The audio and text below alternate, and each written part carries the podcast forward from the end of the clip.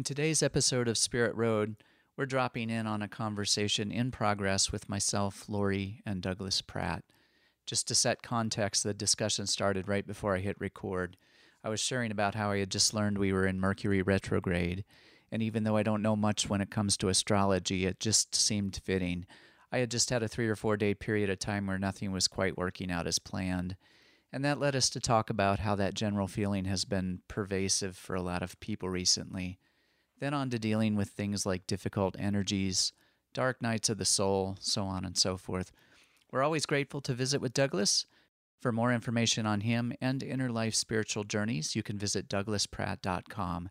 That's D O U G L A S P R A T T.com. To contact myself or Laurie, you can email spiritroadpodcast at gmail.com.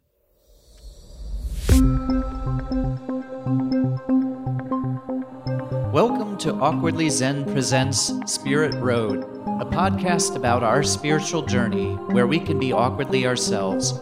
It's a path that can be funny, absurd, enlightening, and life changing all at the same time. Join us as we explore this mysterious world and life we live in. I'm Tim Behrens. I'm Laurie Hewitt. And, and this, this, is Spirit, Spirit Road. Road.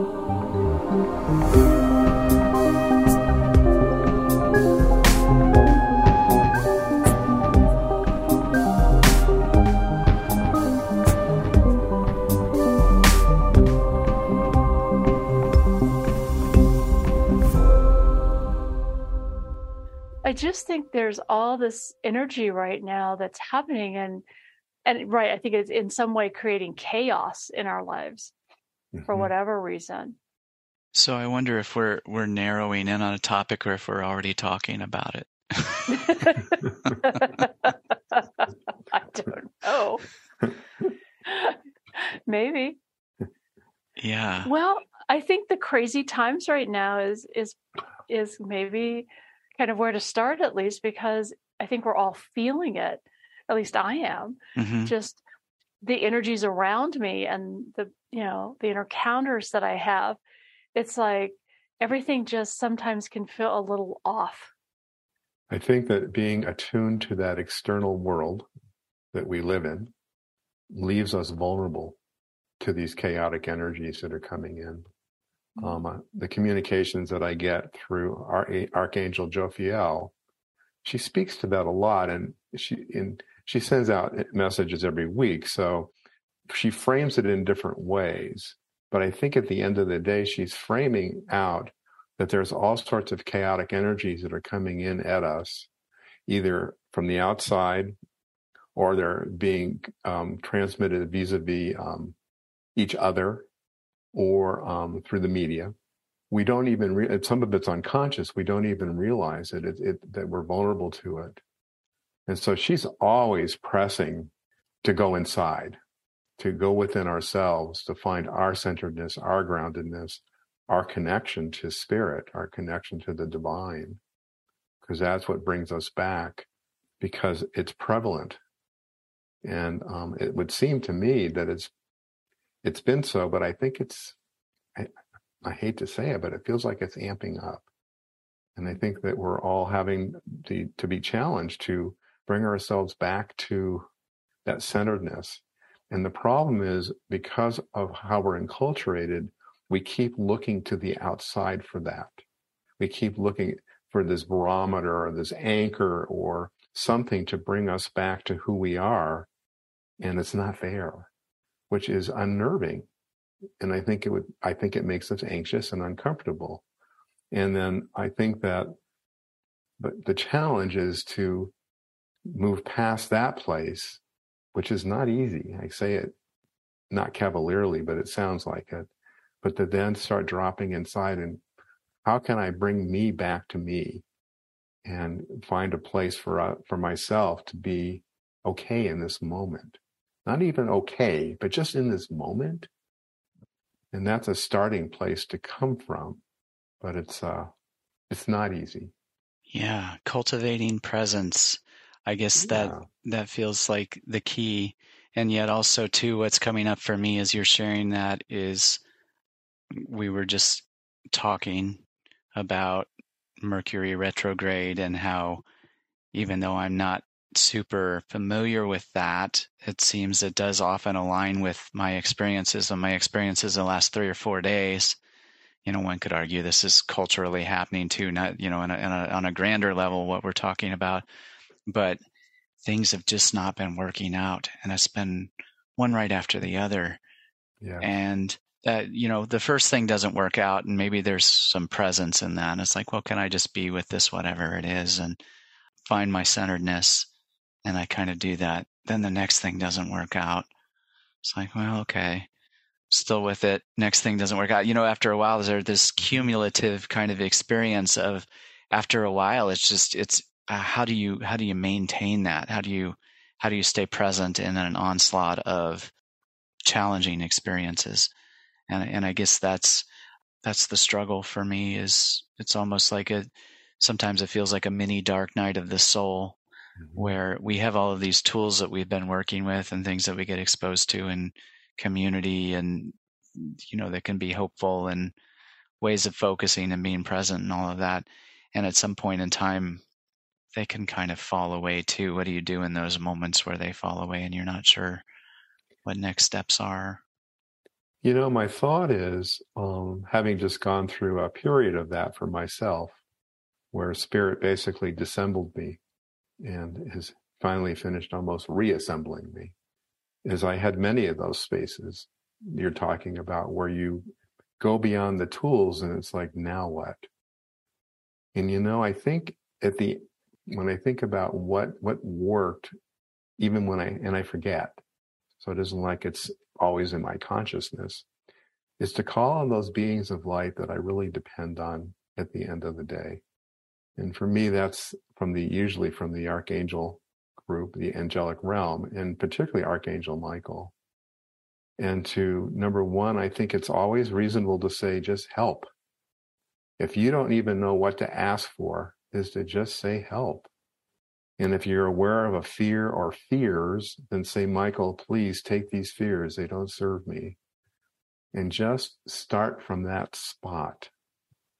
Because even if we can begin to taper it down so that it's not, you know, 20 on the scale of 10, and we can get it back on the scale of 10, I think we begin to have some internal processes we can begin to access again, as opposed to being in that place of um, for me, it's a place of panic, high, high anxiety. And that has been the most useful strategy that I have found to be useful. Um, and it's not like it's a fix all because you're still anxious. I mean, I'm still anxious, but not as anxious as I was. And sometimes it, from that place, then I can begin to think through a little better, get some help sorting out what would really help me even bring it down more but it's a it's it's a it's a challenging process it's not simple because we we do live in this world and there's lots and lots of distraction and a lot of fearfulness that's embedded in so many things that we do know and things that we don't know and so we're vulnerable to it as well i'm not sure if that gave a, a way to move forward or not but that's kind of my thoughts about what's been somewhat cogent for me to try and move myself back out of those spaces. Sure. Yeah. And I was just pausing to see uh, what your thoughts are, Laurie. At the same time, for me, it comes back to just the simplicity of what you're describing is uh, when I hear presence again, I mean, it, it is a practice, right? Just have to keep, keep returning to whatever extent you can. And when you feel overwhelmed, that asking for help. And in that, I kind of hear surrender and maybe in some ways all of these this onslaught of things can serve a purpose and that sometimes you have to feel overwhelmed in order to even want to be in a place of surrender to turn that over well and and that's a good point because that's another piece that i've been really working with is how do i continually let go of those ongoing mind chatter thoughts that are never ending. It's like they're just constant and mm-hmm. constantly trying to recognize them in that moment and then shift back into, for me, it's my heart space and into that soul self, that true self that I identify with, where it's that place is calm and centered and always in that place of divine love and joy. Mm. And so that I can then, when I can let go of that chatter, I can bring myself back into that balance somehow and then respond from that place or not respond as the case may be but not get caught up in all the craziness around us right now and all the messages that bombard us constantly uh, through media through everything. It's like i can't turn the tv or the computer or even the radio without being bombarded by mm. whatever the next big hype thing mm. is that they're throwing at us so it's constant catching the thoughts, seeing myself being like spinning it, and then saying, ah, wait, stop, and moving back into that centered place, that place of surrender, that place of, oh, I don't have to be that thought. I don't have to live with that. I can come back to this place of peacefulness. But, you know, Doug, you're right. It's it's a constant vigilance on my part to be able to do mm-hmm. that and hold that consciousness. Because what I'm realizing is I walk through the day basically unconscious. So much is done by rote, by just habit. And some days, and if my little routine gets interrupted, sometimes I have to stop and think, wait, what was I doing? Because I don't even think about it. It's like I have to stop and recreate it somehow. So it's almost like I'm trying to be more conscious to stop that behavior mindlessly so that I am in a more conscious presence. Mm-hmm. And then I think that takes me out of being reactionary and being caught up in all this other crap that's throwing, you know, floating around out there right now. That feels like to me it's designed almost, I know sounds like a conspiracy theory, which I don't want it to sound like, but it's almost like things are being created to keep us so caught up and spinning and angry and fearful so that we can't find that centered place right now. Right. And I think that Tim, you nailed nailed it when you said surrender. Yeah. You know, we we we speak of it a lot, and I certainly have. And it's easy to believe that we're doing it, but it's in fact very difficult to actually implement. And I think we have to get to those dark nights of the soul, as you speak, to be at a place to truly surrender and hand it off to the divine. And that is a moment that for me was a critical turning point in my healing uh, through this process was to turn it over and truly surrender and I found myself having to say many, many times, I surrender. And the other one that I said a lot was, I surrender the illusion that I am in control. Because it was a way of not only surrendering it again, but reminding me again and again that I hold on to this illusion about being in control, which is just that. It's never been true, though my mind and ego would swear that it is absolutely the truth. And it's not so. So I think the more we can turn it over and move back to just becoming, in a way, very simple. As you said, Laura, you just track one piece at a time. It uh, it can be very powerful, but it takes stepping back from that anxiety and panic because it that it floods us, and we we can't have a, a cogent thought. We have you know ten at a time in there, so they're not cogent. We can't track ourselves, let alone anything around us. And I think that is part of what behooves us these days is to find that place of, of, of surrender and saying, okay, I give up. I can't, I can't figure this out. I need, I, I, I surrender. I, help me, help me to move forward. Help me to be at ease, whatever words you choose that will help you to begin to recenter and reground and start to feel whole again. Because part of what happens is we start to feel so fragmented and partialized out. And um, it's a tough place to work from for any of us, certainly for me. Yeah, I think what's coming up for me too now, on top of all of that, is um, bringing awareness to how we to how we work. You know, I've been reading some Joe Dispenza lately, which is really interesting kind of take on uh, manifestation and how the feelings and thoughts kind of feed each other. So we, we have these feelings in our body and those feelings, whatever they are, and it might be stress that we're holding or anger or trauma from the past, whatever it is, those feelings kind of dictate our thoughts. Thoughts kind of stem from them, but in turn, then our thoughts will reinforce the feelings and it creates this loop.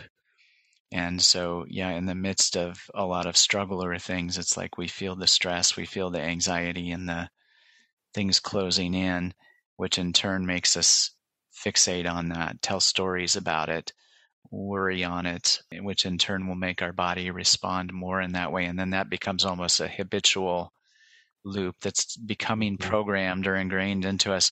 And so to be able to step beyond that and be something different or or break that cycle we have we have to find ways to think beyond the feeling or or think in such a way that we can kind of almost reprogram how we're looking at things and yeah and i'm i'm hearing in that that might be another another way of looking at surrender of saying this is too much i recognize that i'm lost in this loop and asking for that help or turning it over or or turning it over to a higher source be it the divine or be it our higher self or that part of our consciousness and awareness that exists beyond the the our own programming i guess.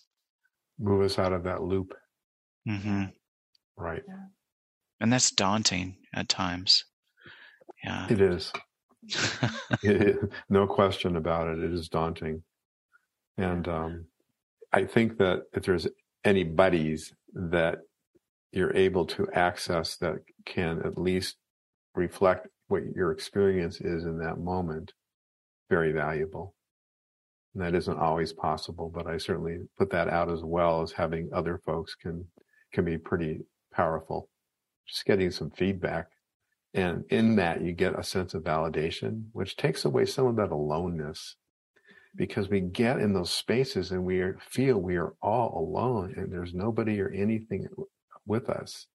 And that's part of that distortion of our anxiety and uh, panic because it blocks off our connections and also our heart space. It blocks our heart space off. And that for me, that's been one of my biggest discoveries is I've been able to keep my heart space more open, how much better I feel and how much better I do if I can do that. And so sometimes I've had to ask for them to help open it, literally, because it's been shut down.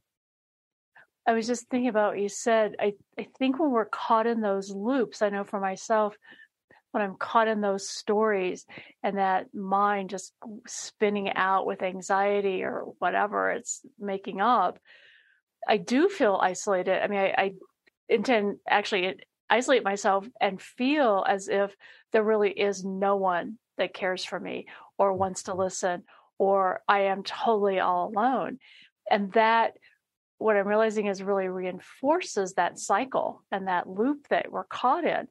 So, you know, I think Douglas is right. It's it's reaching out then, which is really hard to do in the midst of all of that because everything inside said there's no one to reach out to but reaching out to someone and and talking with them and for me lately it's as soon as i can catch those stories starting to to bloom outward and i can stop them and just it's, it's almost like as soon as I f- shine a flashlight on them and i say ah i see what's going on here they start to disintegrate and i mm-hmm. can come back to some place of centeredness then and take a breath and realize, oh, wait, I have this whole list of people that care about me that I could call if I needed to and, you know, are there for me at any moment. That then begins to bring in that sense of comfort and uh, connectedness again.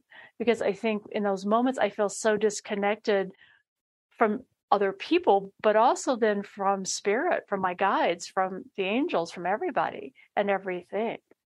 So it's stopping that loop somehow and coming back into that place where I can start to see what the truth is again. Right. And, and, and there's so much empowerment in breaking the loop. Yeah. And that loop is, as you're saying, part of that belief system in that loop is I'm all alone. Yeah. Right. And the yeah. distorted belief for me was nobody loves me.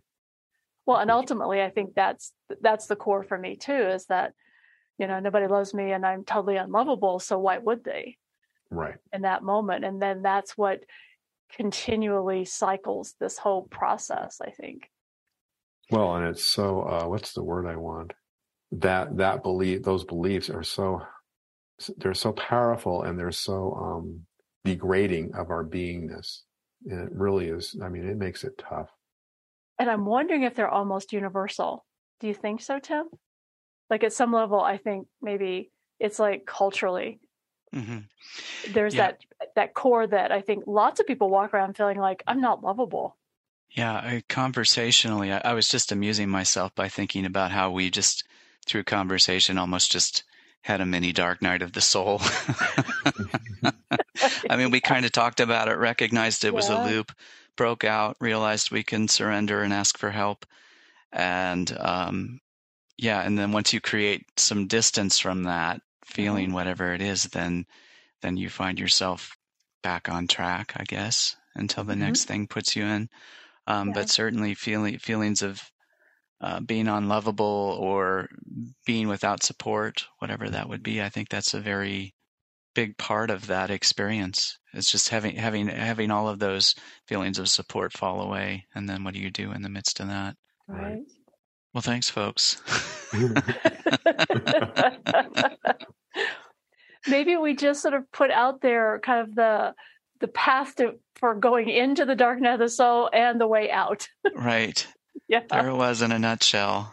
Right. yeah, because I think it's important to heighten the truth of it there is a way out. There always yeah. is. Even yeah. though in that moment we are convinced there is none. Because that's part of the distortion that goes with all that fear. And that's what we don't realize in that moment how much fear is running the show and has taken over and is causing us to not believe there's any support and causing us not to even believe in ourselves, all that craziness that we get going. And that's when I think when nothing else works, a call out to spirit and saying help is really, really useful. Mm-hmm. And I'm asking myself in this moment, why would anyone want to put themselves through this and go through that dark night of the soul? And what I'm realizing is, for me at least, and maybe for others, it's about living in less and less fear. It's about the mm. more I can recognize how fear runs my life at times, and the more I can recognize that and and release it, and bring it out into the light, then the happier I am and the smoother my life goes. And the more I'm connected with the divine and that true aspect of myself, that soul self. There may be something in this too about attaching to outcomes, like just to kind of end the conversation where we started, you know, talking about how for me, what put me in this space today was just so many things not working out in a row, there may be a point where you can recognize that if you can detach from outcomes and actually truly cultivate yeah. presence, then then you're just in the flow wherever it takes you. Right. Right. And sometimes it's to our benefit when things don't work out or people cancel on us. We may not see it in that moment, but in the looking back, you're like, oh, I see how that was such a gift.